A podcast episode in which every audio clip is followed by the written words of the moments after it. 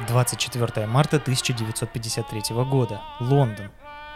В доме номер 10 по Риллингтон Плейс Беррисфорд Браун, только третий день как въехавший в новое жилище, занимался домашними делами. Он с нетерпением ждал этого момента, так как купил дом еще в середине месяца, но прежний владелец очень просил дать ему неделю на сборы, и Браун, будучи человеком простым, но интеллигентным, согласился. И вот, спустя 10 дней с покупки, обживаясь на новом месте, Браун захотел сделать небольшой ремонт.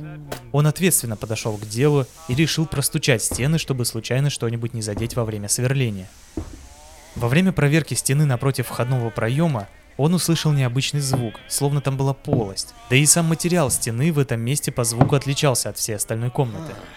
Содрав обои, мужчина обнаружил не стандартную штукатуренную стену, а лист голой фанеры – Тогда он вспомнил, что снаружи, как раз на этом уровне, располагается пролет черной лестницы. Браун подумал, что этот деревянный лист может закрывать тайный выход наружу. Отодвинув фанеру, он был разочарован. Вместо прохода он обнаружил старый встроенный кухонный шкаф. Браун сходил за фонариком и заглянул внутрь. То, что он увидел, шокировало его до глубины души. Первое, на что наткнулся луч его фонаря, было полуобнаженное женское тело.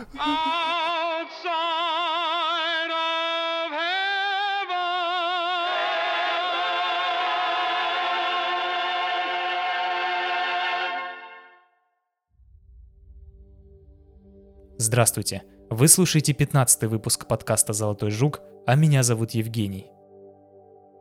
После того, как способность здравомыслить и говорить вернулись к Брауну, он набрал местное отделение полиции, и на Риллингтон Плейс 10 в составе следственной группы прибыл старший инспектор Мюррей, который, впрочем, тоже не стал извлекать тело из импровизированной могилы. Вместо этого он пригласил на место преступления очень известного в полицейских кругах Лондона и всей Великобритании судмедэксперта-патолога-анатома Фрэнсиса Кэмпса. Только когда тот прибыл и дал команду к началу, шкаф открыли и начали изучать тело внутри него – оно принадлежало молодой женщине.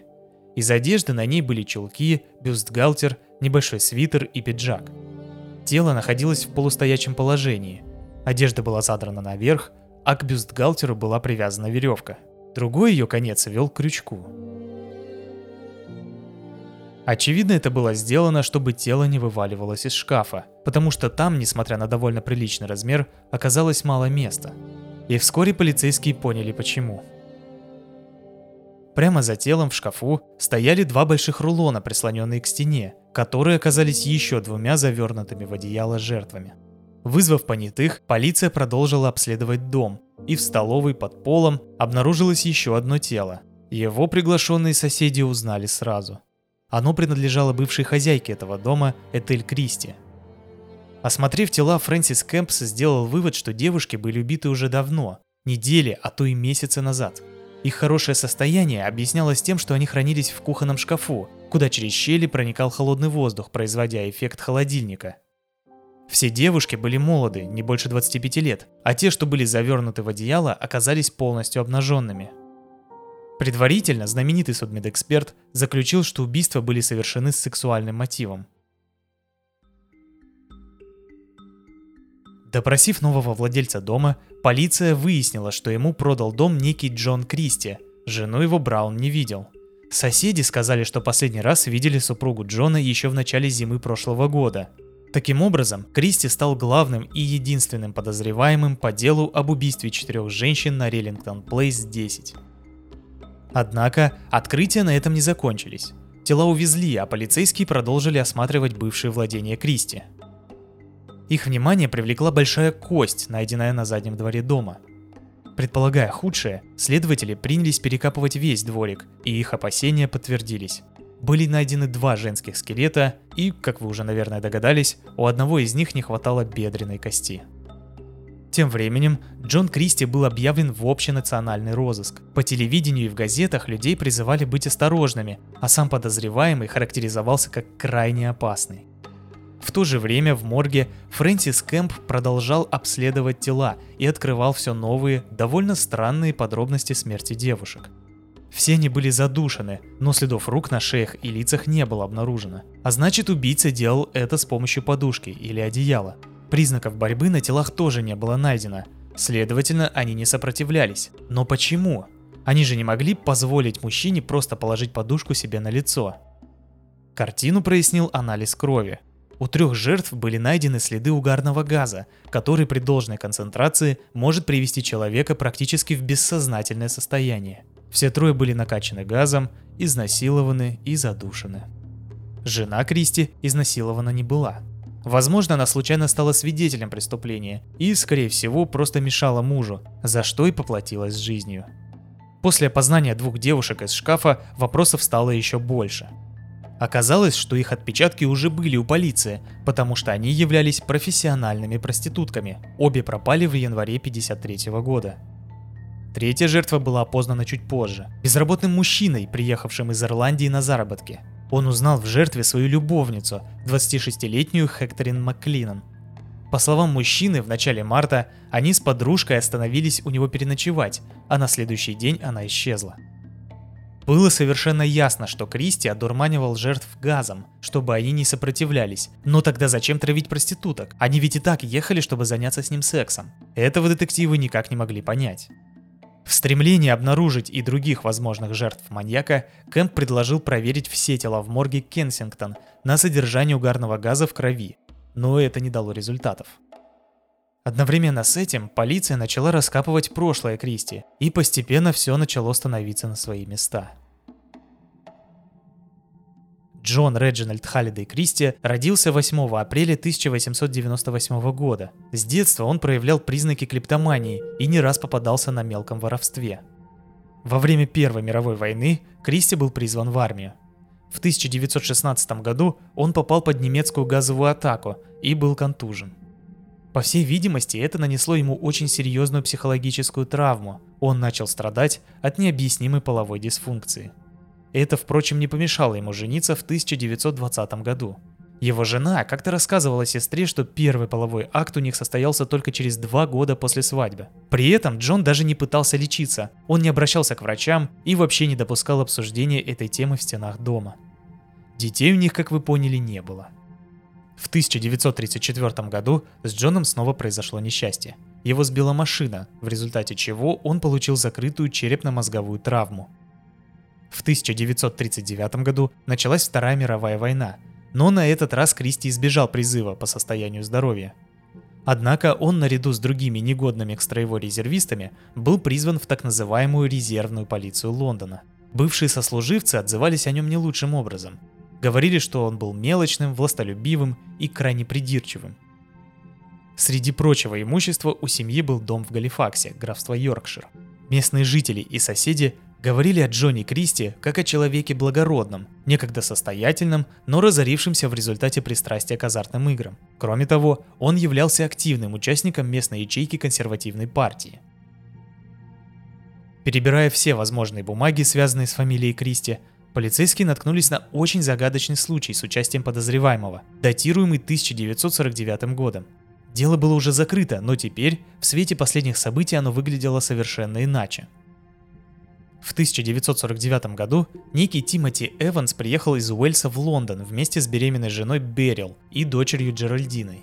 Он хотел найти работу, а сбережений было совсем немного. Однажды он познакомился с Кристи, и тот разрешил пожить у него в комнате на втором этаже за символическую плату. Согласно материалам дела, Эванс в какой-то момент после секса очень сильно разозлился на свою жену и задушил ее, а затем таким же образом убил и дочь.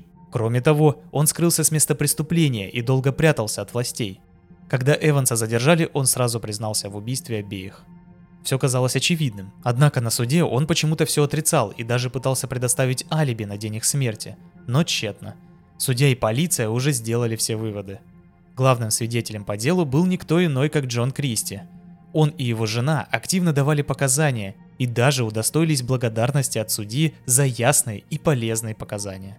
А тем временем Эванс утверждал, что именно Джон совершил эти ужасные убийства. К сожалению, тогда никто даже не проверил показания подозреваемого, а его самого осудили и повесили. В 1953 году, когда Джона Кристи разыскивал чуть ли не каждый полицейский Лондона, дело Эванса начало представать в другом свете, а в отчетах о его допросах нашлось множество несостыковок. Однако ничего уже нельзя было вернуть или изменить.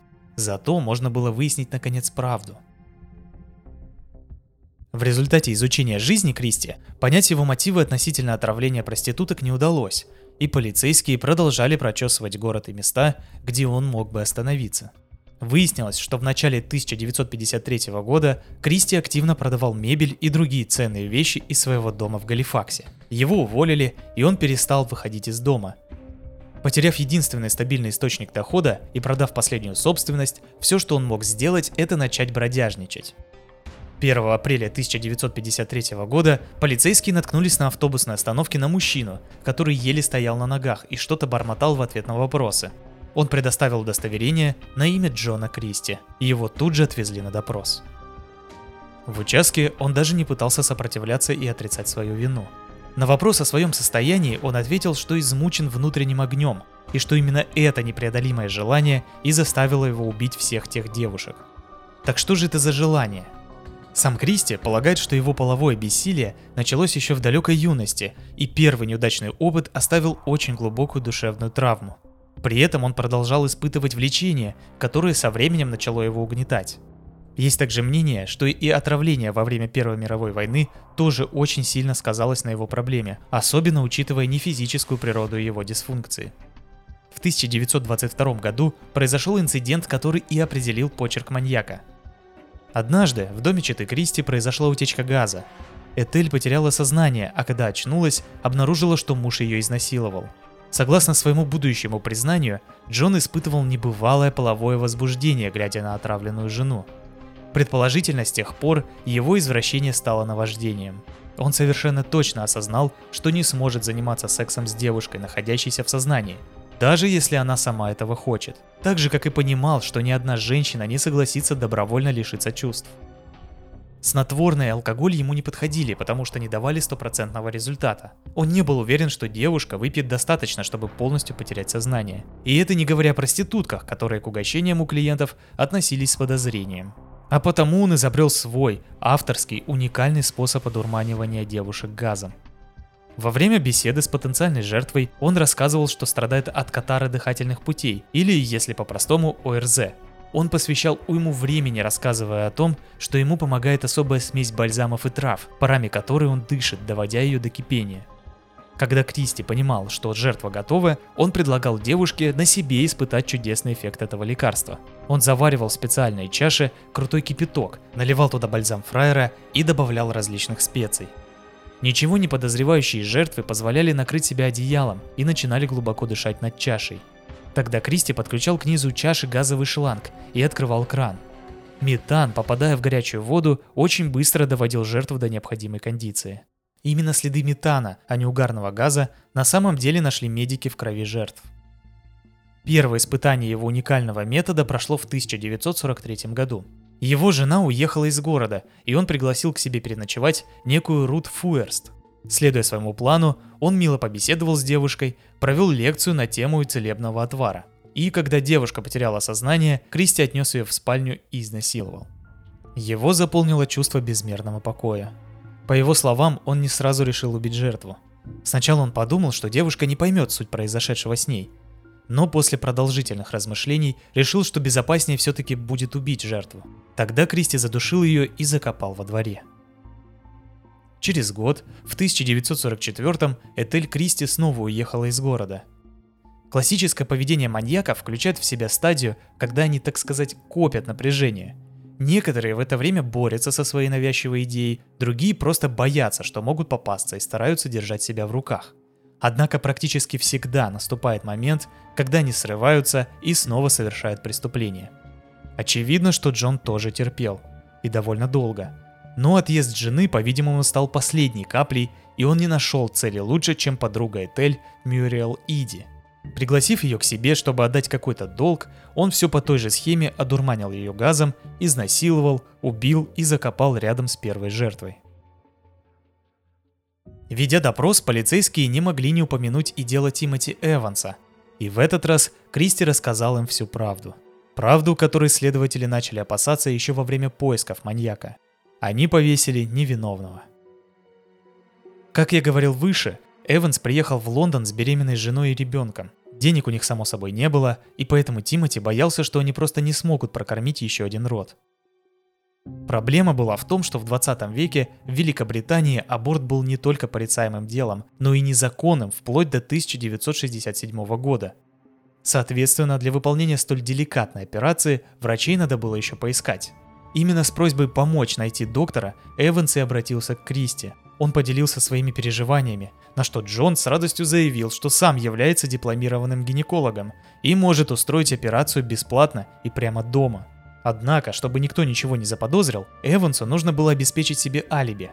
Кристи предложил мужчине спокойно идти на работу, а жене зайти к нему утром.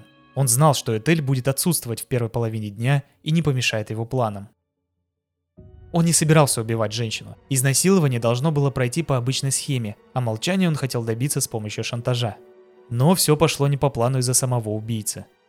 Поначалу все шло нормально, но увидев красивую, полураздетую девушку, Кристи потерял контроль и набросился на нее. Начал избивать, задушил и занялся сексом с еще теплым телом. Опомнившись, он решил подставить своего жильца. Воспользовавшись ключом Берил, он принес тело женщины в комнату наверху, и тут заметил Джеральдин, спящую в кроватке. Поразмыслив, он убил ребенка. Затем он позвонил Эвансу и сказал ему, что его жена умерла во время операции. Он заявил, что если полиция спросит, он не будет покрывать Эванса, на которого ляжет вина за организацию подпольного аборта, и посоветовал тому скрыться от полиции. Убитый горем и напуганный Тимоти Эванс послушал Кристи, убедив таким образом полицию в своей виновности и подписав себе смертный приговор. Что же касается Этель, она действительно просто стала мешать ему. Его навязчивая идея переросла в непреодолимое желание, а жена в последние несколько лет не уезжала из дома. В конце концов, Джон не выдержал, задушил жену и спрятал тело под пол. После этого он полностью отдался своей мании. С первой проституткой Ритой Нельсон Кристи развлекался несколько дней, пока она не начала гнить. Вскоре его болезнь полностью поглотила его, и Кристи перестал выходить из дома, покупать продукты и ходить на работу. В первые месяцы 1953 года он похудел на 8 килограмм, продал почти все имущество и отправился скитаться по городу, пожираемый внутренним огнем. Так он и попался в руки полицейским. 15 июля 1953 года Джон Реджинальд Халлидей Кристи был повешен – Риллингтон Плейс была перепланирована в Растон Клоуз, а дом 10 снесли в 70-х годах. История газового маньяка была экранизирована в художественном фильме «Риллингтон Плейс. Дом 10» в 1970 году, а в 2016 вышел мини-сериал из трех серий под названием «Риллингтон Плейс». Изображения и фотографии по этому делу можно, как всегда, посмотреть в текстовой версии подкаста. Чтобы поддержать проект, просто расскажите о нем кому-нибудь, кому он еще может понравиться. С вами был подкаст «Золотой жук». Спасибо большое за внимание и до встречи в следующих выпусках.